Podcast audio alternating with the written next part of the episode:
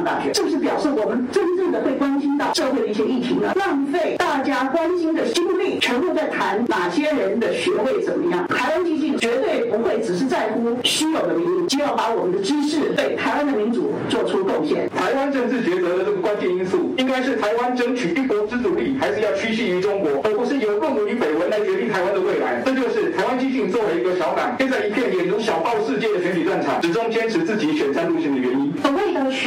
就是一种精神的富足感，并不是拿来碾压别人、个人炫耀或歧视别人的工具。最重要的是，我们必须要能够把知识内化成智慧跟实践，并且以这一个初衷作为我们推动所有公共事务的最基本的原则。全民备战，公职带头，要让全民呢加强国家共同体的意识凝聚。地方呢都应该对全民国防设立专责的机构，然后思索和地方民防组织紧密合作的可能性。